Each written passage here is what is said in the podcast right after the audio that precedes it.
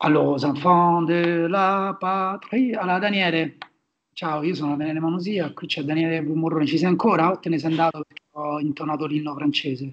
Guarda, la marsigliese non me ne andrei mai. Eh, fa parte del patrimonio dell'umanità. Lo sai che si chiama la marsigliese, ma in realtà è stata scritta a Poitiers? No, eh, è una cosa non che... È, non è vero, non è vero. Volevo Ah, iniziare dando una falsa informazione, cioè non lo so, in realtà non lo so. Mentre tu dicevi la marsigliese, per la prima volta in vita mia ho fatto la riflessione che effettivamente c'è un riferimento geografico. Alla, alla, all'inno immagino che sia così. Boh, vabbè, ci informeremo, però non siamo qui per parlarvi di questo, ma siamo qui per parlarvi di calcio, calcio giocato. La Francia che arrivava con i favori del pronostico eh, alla prima partita eh, dell'Europeo, cioè, con favori del pronostico di vittoria finale del torneo, non della vittoria solo con la Germania, ha vinto 1-0 con la Germania la prima partita nel girone de fuego con Germania e Portogallo, oltre che una squadra molto poco de fuego come l'Ungheria. E, eh, e niente, e ha vinto a, meritando, a, a, aver vinto 3-0 se non gli avessero tolto due gol per due fuorigiochi mh, di quelli con l'unghia, con i gomiti appuntiti o i capelli troppo lunghi. Ha preso anche un palo, ha preso un palo e gli hanno, non gli hanno dato un rigore su Mbappé che francamente... Boh, sì, anche secondo me era abbastanza netto, ma ne parliamo. E, e vabbè, Daniele, quindi insomma, possiamo dire che confermano quello che sì. ci aspettavamo, anche perché non è che abbiano vinto mh, spingendo particolarmente sull'acceleratore, hanno, hanno vinto in, sur, in, surplus, direi, no? Sì, ma questa è la Francia. Eh, ha fatto così al mondiale e su, possiamo immaginare che farà così per tutto l'europeo. È una squadra che Deschamps ormai ha veramente tarato con il contagocce per quanto impegno mettono in campo senza palla e poi quanto stanno attenti a non perdere l'equilibrio con la palla. Praticamente salgono in quattro oltre la metà campo ogni volta che recuperano il pallone, gli altri rimangono sempre in marcatura preventiva. Sembra quasi assurdo che hai giocatori come Pogba, Kanté e in realtà li metti quasi a, attenti a quando perdiamo palla più che a quello che fate con il pallone però funziona. A livello di nazionali purtroppo è una ricetta che abbiamo visto con questo livello di talento ti permette di fatto di controllare la partita. Perché eh, la Francia dal punto di vista tattico e anche psicologico controlla le partite. Esatto, è sembrata, uh, sembra la Francia, io sembra sempre ingiocabile, cioè sembra sì. che mh, sia impossibile mh, metterla in difficoltà, portarla fuori dal proprio contesto. Allora, il contesto tattico della partita era appunto la Francia che difendeva con la difesa a 4, eh, Kanté, Pogba e Rabiot che insomma, voglio dire, il centrocampo forse più fisico di questo nell'europeo eh, non, non, si trova, eh, e davanti Griezmann, Mbappé e eh, Benzema in maniera un po' asimmetrica perché Mbappé si allargava a sinistra mentre Grisù e Benzema restavano un po' più al centro. E, ehm, dall'altra parte la Germania invece difesa a tre, con Kimmich e Gosens invece sulle fasce eh, da soli, centrocampo con Gundogan, eh, Tony Cross un po' più bassi e Havertz che insomma eh, si alzava, Gundogan si abbassava, Havertz si alzava, insomma, si creava di fatto un centrocampo a tre con Havertz un po' più alto o che addirittura finiva sulla stessa linea o dietro Thomas Müller eh, che giocava falso 9 con Gnabry e, ehm, e chi e giocava a destra? Basta, li hai detti tutti, li hai detti ah, veramente tutti. Sì, perché era di fatto un 3-4-3 o 3-4-2-1 con Müller e Havertz dietro a, a Gnabry o Müller falso 9 con Gnabry esterno. Si muovevano molto, però di fatto la questione era che l'area veniva riempita dopo cioè l'azione proseguiva senza che l'area fosse riempita e poi arrivava qualcuno, poteva essere addirittura anche Avers direttamente. Così era previsto che giocassero, si sapeva che sarebbe andata così e così hanno giocato, eh, però va detto che la Francia invece secondo me ha leggermente modificato il suo modo di giocare rispetto a quello che ci si aspettava, perché in teoria Griezmann era atteso a giocare più centrale, dietro Benzema e Mbappé e invece come detto bene era simmetrica la situazione. Mbappé era di fatto l'esterno sinistro eh, Benzema alla punta e Griezmann l'esterno destro. Poi Griezmann si muoveva molto verso il centro ma quando non avevano il pallone era un 4-3-3 quello della Francia sì, soprattutto in fase difensiva sia, Benzema, sia Mbappé che, che Griezmann, eh, soprattutto nel secondo tempo, eh, ripiegavano. Mm, non ce ne, va detto non c'è stato grandissimo bisogno perché la copertura del campo garantita da, da Pogba, Rabiot, Kanté, Pavar, Lucas Hernandez, anche Kimpembe e Varane sono stati bravissimi a tenere la linea eh, sempre vicina a quella del centrocampo, insomma hanno coperto, hanno fatto una densità, a volte eh, sembrava non esserci proprio spazio per la Germania e infatti io vorrei iniziare da questo perché nel primo tempo soprattutto all'inizio sono state lunghe fasi di possesso, comunque la partita è finita con la Germania che ha avuto la palla, eh, cioè, ha fatto il 60% dei passaggi totali, perché poi quando si dice il 60% del possesso palla in realtà eh, bisogna tenere presente che è contato sul totale dei passaggi effettuati, quindi non è il tempo effettivo che una squadra tiene la palla tra i piedi. Um, però appunto la Germania ha fatto il 60% dei passaggi della partita, la, la, la Francia il 40%, e però al tempo stesso per la Germania c'è stata una fatica pazzesca a trovare, eh, non dico uno spazio in area o, costruirsi un'occasione pulita, ma proprio per arrivare sulla tre quarti, un po' per le scelte di Lowe che comunque eh, so, i nomi dei giocatori dovrebbero eh, farlo capire da soli, però ha scelto di non avere giocatori né di profondità né di ampiezza, perché appunto anche Gnabry veniva spessissimo, cioè giocava anche lui in zone molto centrali e, eh, e al tempo stesso nessuno puntava la difesa, le spalle della difesa francese.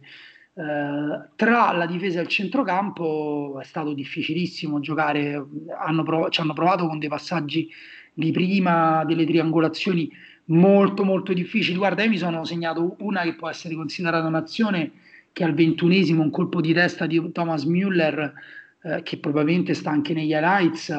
Mm, a proposito, ci sono gli highlights sull'ultimo uomo, se volete, ma è, è molto, cioè è un'azione complicatissima. La sì. Germania fa una fatica per arrivare a un cross lento sul primo palo per un giocatore che salta da fermo e che avrebbe veramente dovuto fare una grandissima giocata per, per, per trasformarlo in qualcosa di pericoloso. Sì, la squadra di, eh, diciamo di Leo praticamente ha un complesso sistema di specchi e leve per poter arrivare al tiro in porta, perché fanno fatica a far avanzare questo pallone, a meno che la palla non arriva a cross libero che alza la testa e la mette da dove vuole, ma anche lì, eh, hai detto bene, fanno fatica a dare profondità a questo 3-4-3 perché Gnabry dovrebbe essere quello che va oltre la linea difensiva per spingerla indietro, ma partendo centralmente fa fatica poi a fare tutto il movimento, avendo poi Müller che a sua volta si muove senza palla, Avers che ha questo ibrido tra centrocampo e attacco, non hanno ben capito loro neanche come riempire l'area. Se non sai neanche come riempire l'area, finisce che la palla va verso l'esterno, nel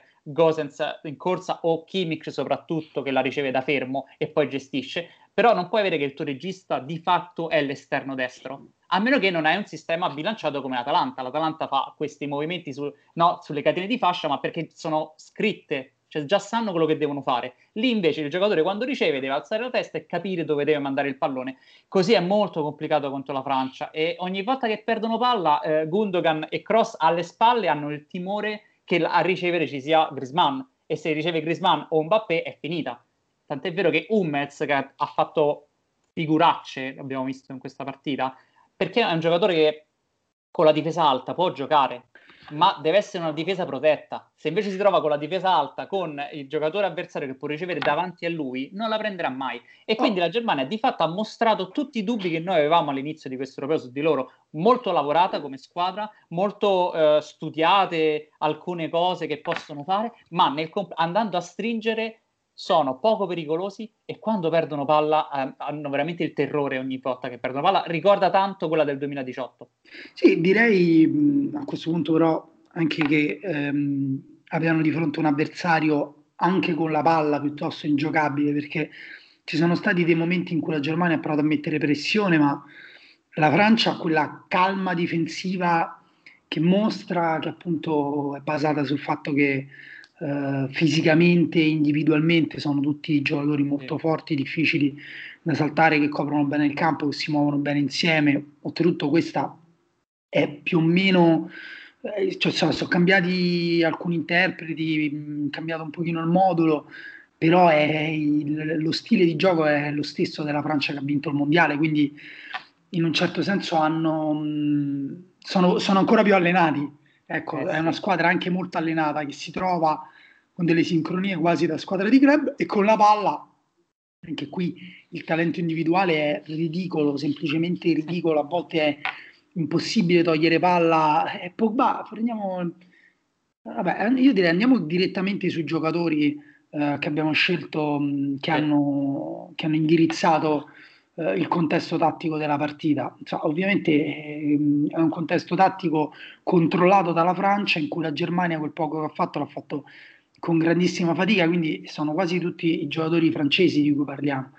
Pogba è un giocatore che in Italia spesso si dice che ha un atteggiamento indolente, sembra che non giochi al massimo, a parte, come abbiamo già detto prima, è la Francia che, mh, che dà questa impressione in generale, ma Pogba in particolare semplicemente è un giocatore talmente potente che, eh, a parte che ha una pesantezza che probabilmente, cioè, anche se gli chiedessimo di correre 100 metri, correrebbe come li corre adesso, insomma, con, con quel passo eh, potente ma non particolarmente rapido di piedi, con, non molti, con, molti, con, una, con una non grandissima frequenza di passi, però una potenza anche in fase di recupero eccezionale. E con la palla tra i piedi la tranquillità che Pogba ha in tutte le zone di campo, perché a un certo punto si, si è preso un fallo bevendosi eh, Tony Cross a centrocampo con un colpo sì. di tacco, è il giocatore che ha fatto più dribbling della partita, Pogba, eh, 4.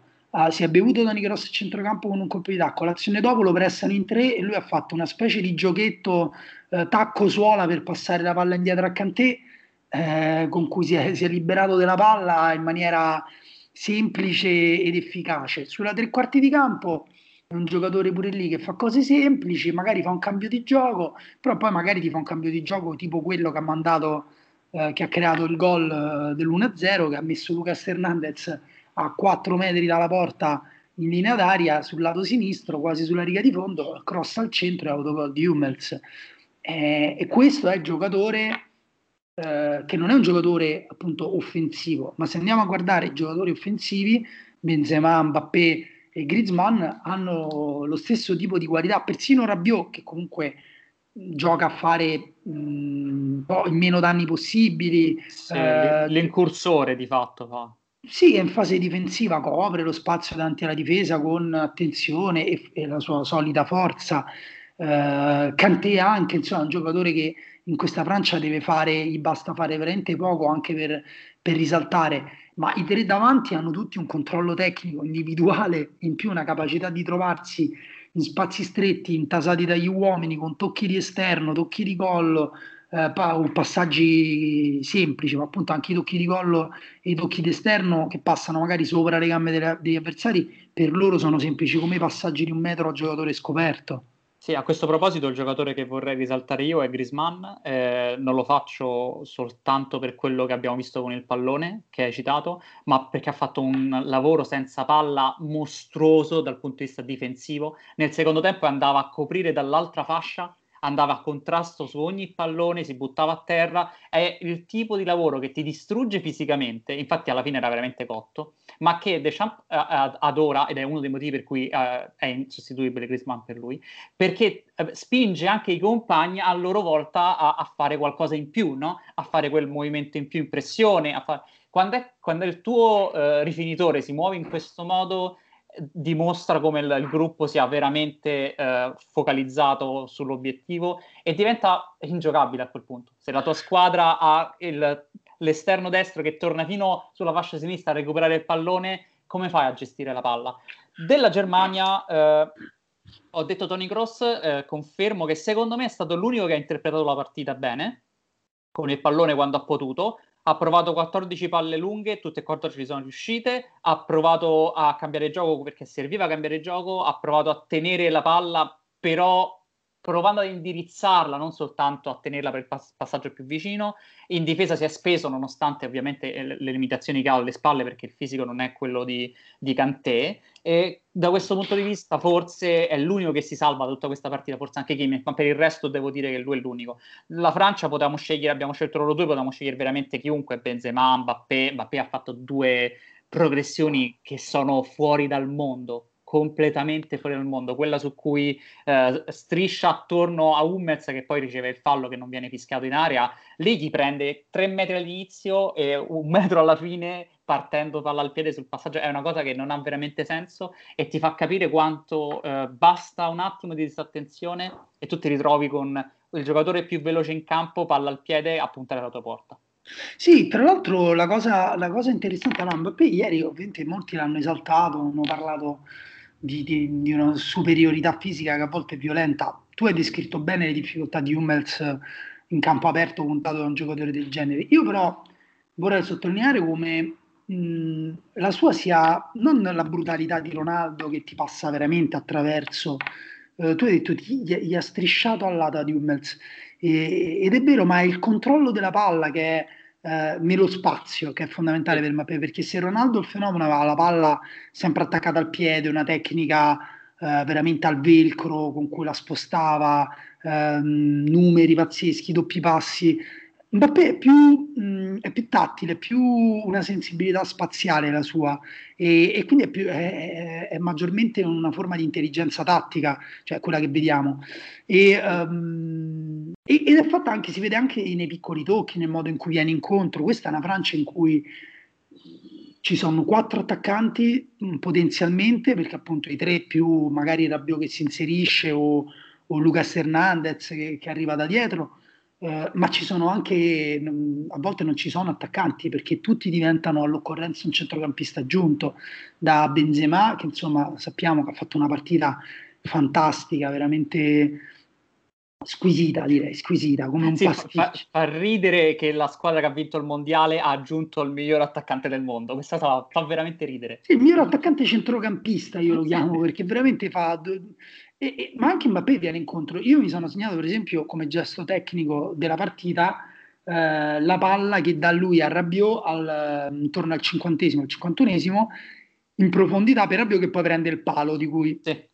Hai parlato te. E quella è una palla, per esempio, da Mbappé non ti aspetti, ti aspetti magari il gol annullato col tiro a giro o l'azione in cui svernicia Hummels, si prende, non si prende rigore. Non gliel'hanno dato il rigore, insomma, questo magari non è chiaro per chi non ha visto la partita, però Hummels si scivolata da dietro, ha sfiorato la palla mettendo il piede tra le gambe di Mbappé e contestualmente potandolo come eh, un pezzo di siepe aggettante sulla strada e diciamo nel regolamento del calcio non è che se tocchi la palla puoi abbattere l'avversario.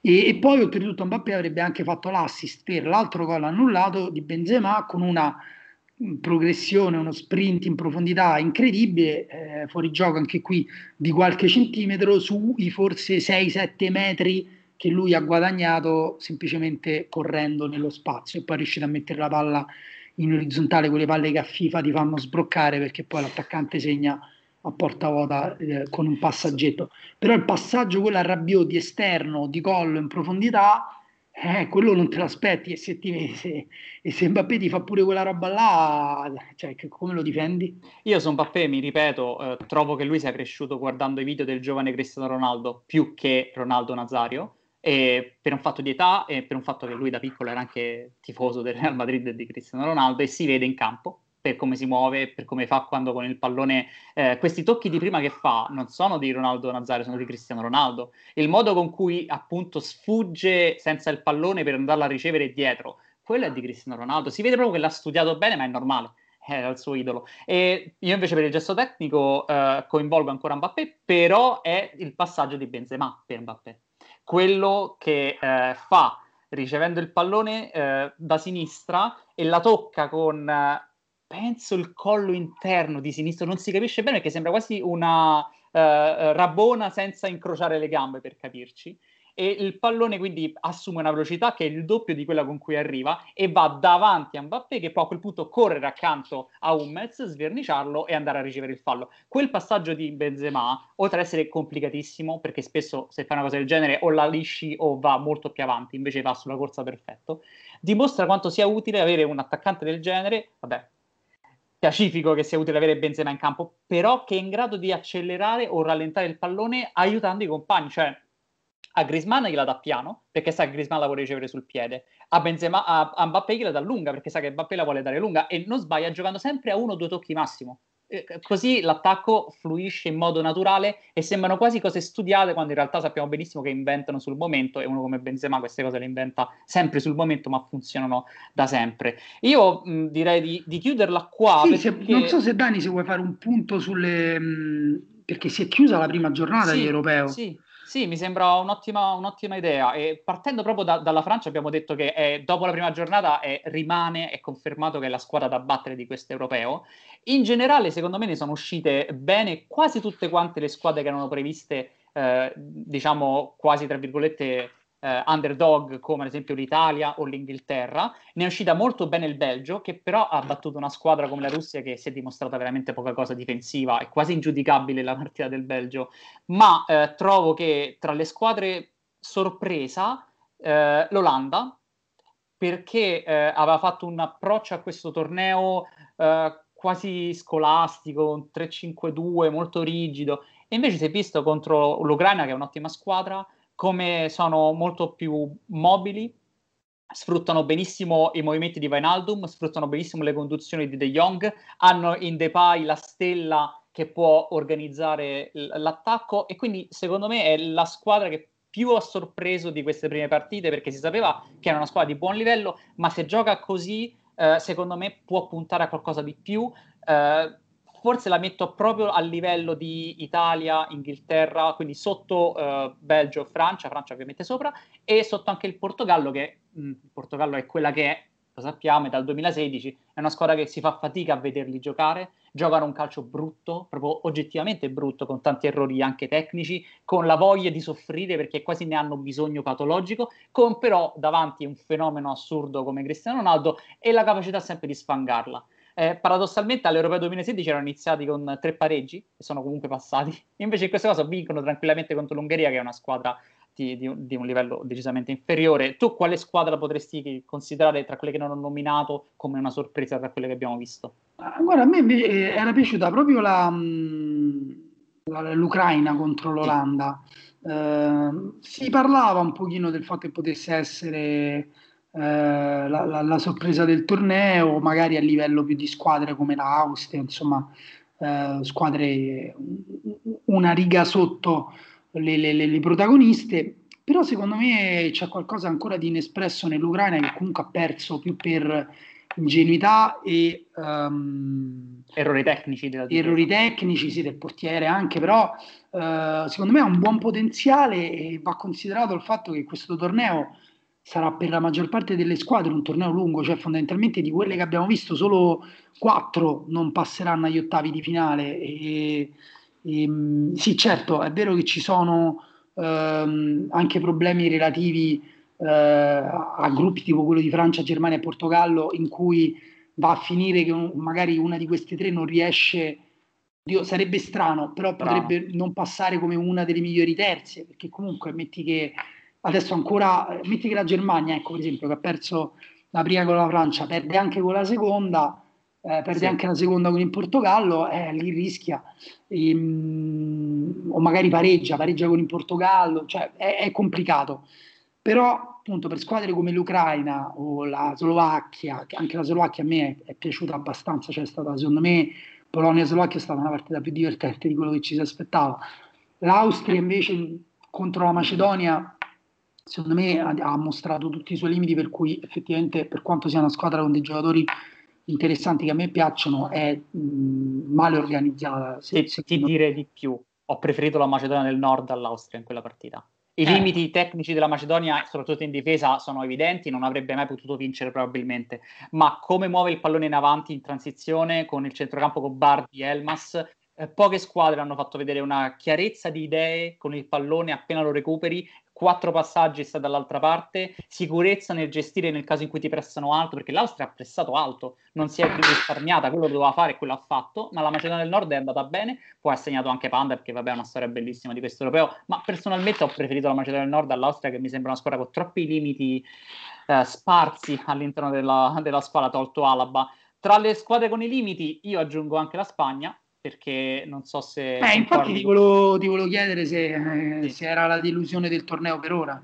Eh sì, mi dai due minuti così almeno faccio un discorso un po' più lungo sulla Spagna, perché è una squadra che è dal 2000 16 che continua a confermare il, il problema di concludere la mole di gioco che produce in, anche in questa partita contro la Svezia. La Svezia è quella che è una squadra con un 4-4-2 strachiuso, il centro non ti fanno passare, quattro vichinghi messi a due metri l'uno dall'altro e tu se vuoi batterli devi muoverli. Per muoverli nel calcio si può fare in tre modi, passaggi, dribbling e movimenti senza palla. Altro modo non c'è. La Spagna ha fatto in sostanza soltanto i passaggi. Per il resto non è riuscita a smuovere la difesa né con l'esterno Olmo né con l'esterno Fernan Torres, non è riuscita a dribblare e quindi a creare vantaggio dal niente, soprattutto con Dani Olmo che era il giocatore più bravo nel dribbling e quello che si aspettava. Alla fine tutto è ricaduto al centrocampo con Coche e Pedri che hanno fatto un lavoro enorme, sono i due giocatori che hanno fatto meglio in questa partita, ma non basta. Morata, ne, vogliamo, ne possiamo parlare rapidamente, lo sappiamo tutti quanti che è Morata, ottimi movimenti senza palla, eh, purtroppo se è in una situazione di uno contro uno con il portiere, è una situazione di vita o morte, quella palla in porta spesso non la mette, e quello che è successo in questa partita. Forse l'assenza di Ansu Fati, Ansu Fati che si è fatto male in stagione e che era entrato nell'11 proprio per il talento che fa la differenza in attacco, forse questa assenza è quella che pesa di più per la Spagna, perché immaginare questo 4-3-3 con Ansu Fati in punta invece che Morata, secondo me acquisisci più profondità e soprattutto acquisisci più capacità di superare l'uomo. La Spagna con questo limite non vedo come possa battere una squadra di livello più alto del sud, la Francia. Mazza, mi ha, mi ha zittito. Il... No, chi ti, ha, chi ti ha zittito? Il, il, rumore di sottofondo qualcuno. Eh sì, hanno iniziato, è arrivato un trattore nel, nella stanza a fianco a quella... Quindi io, io direi che la Spagna sì. rientra tra le delusioni, nonostante uno se l'aspettasse, però non battere questa Svezia è possibile, lo 0-0 è figlio più che altro degli errori offensivi, ma sai che questi errori offensivi, dato che ti manca il talento davanti di Isco per inventarsi qualcosa, rischia che te lo porti dietro per tutto l'europeo. Sì, allora, ehm, vabbè, ovviamente tu sei stato esaustivo sulla Spagna perché eh, la conosci molto molto bene. Um, io devo dire, devo dire, che a me non, cioè non condivido la maggior parte dei commenti che sono molto più negativi e più assolutisti dei tuoi. A me è sembrata comunque una squadra con un grande potenziale, con dei sì. giocatori che toccano la palla in maniera eccezionale. Forse Luis Enrique per ora eh, si aspetta un po' troppo da, dire, dalla magia del momento, eh, perché oltre a metterli in campo con il 4-3-3 mh, si vede che non hanno meccanismi collaudati e, e, faticano persino a saltare l'uomo, insomma, giocatori che appunto poi nelle giuste condizioni lo farebbero e magari poi ce ne sono altri che possono farlo in maniera più naturale, però ecco anche Dani Olmo a me è sembrato proprio un giocatore ehm, un pochino spuntato, con, con le armi spuntate. Eh, due parole per chiudere sull'Inghilterra. L'Inghilterra sono entusiasti, pensano di aver iniziato benissimo questo europeo. Uh, poche voci discordanti, tipo quelle che notano come Harry Kane abbia giocato comunque una partita bruttina contro la Croazia, uh, come comunque davanti a livello creativo non abbiano costruito molto, uh, si siano trovati mh, con, con, difficoltà i giocatori con più talento e anche come Southgate in realtà um, come dire, a, abbia messo in campo una squadra che è sì ricca di talento, però anche mh, molto molto prudente con alcune scelte tipo appunto il doppio play o Trippier messo a sinistra a piede invertito che eh, frenano un pochino le potenzialità di questa squadra. Mm, io penso che così l'Inghilterra non può arrivare fino in fondo, che deve trovare o una quadratura più... Noi ne abbiamo parlato, abbiamo fatto un podcast a parte in Inghilterra-Croazia, eh, lo trovate sempre su Lobanowski, però ecco un giudizio più complessivo secondo me è che eh, o trova 11 giocatori e quelli sono, la Francia ieri ha fatto i primi cambi a 10 minuti dalla fine,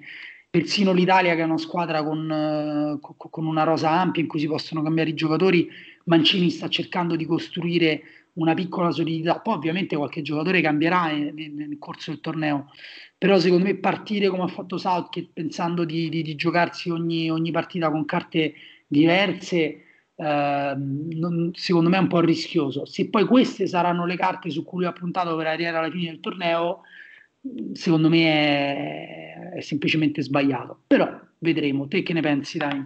Sì, sono d'accordo, secondo me lui ha capito o almeno ha scelto di puntare tutto su Harry Kane davanti e quindi ha costruito di conseguenza la squadra in quella funzione, ovvero mettendo Foden a destra che possa saltare l'uomo e invece Sterling a sinistra che possa tagliare davanti a Kane questa cosa secondo me rischia se Kane non è il giocatore che ci si aspettava. Cioè se questa è la forma fisica di Kane per tutto il torneo, un giocatore eh, molto compassato che fatica a fare il movimento veloce con, con, il pallone e che sbaglia davanti alla porta, il rischio è grandissimo, sono d'accordo con te, perché stai limitando il talento della squadra, l'assenza di Grealish davanti che è il giocatore che ha dimostrato con l'Inghilterra di essere quello che dà qualcosa in più con il pallone, rischi di portartela poi avanti, perché se non lo inserisci ora non è che te lo puoi inventare che lo fai entrare al settantesimo contro la Francia e speri che ti inventa qualcosa, cioè lo puoi fare, ma è un rischio enorme.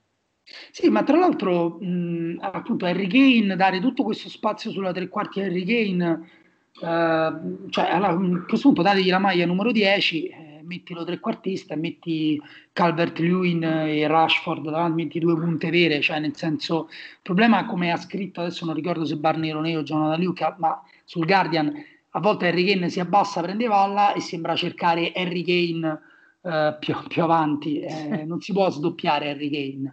Eh, quel lavoro lì che lui fa venendo incontro, cambiando campo, giocando alle sue spalle, è un lavoro utilissimo che lui fa benissimo, è comunque effettivamente ha delle qualità a volte da numero 10, però in determinate condizioni, cioè secondo me quando c'è da giocare una transizione, da risalire il campo, e, oppure quando magari è particolarmente bloccata la cosa e con dei giocatori...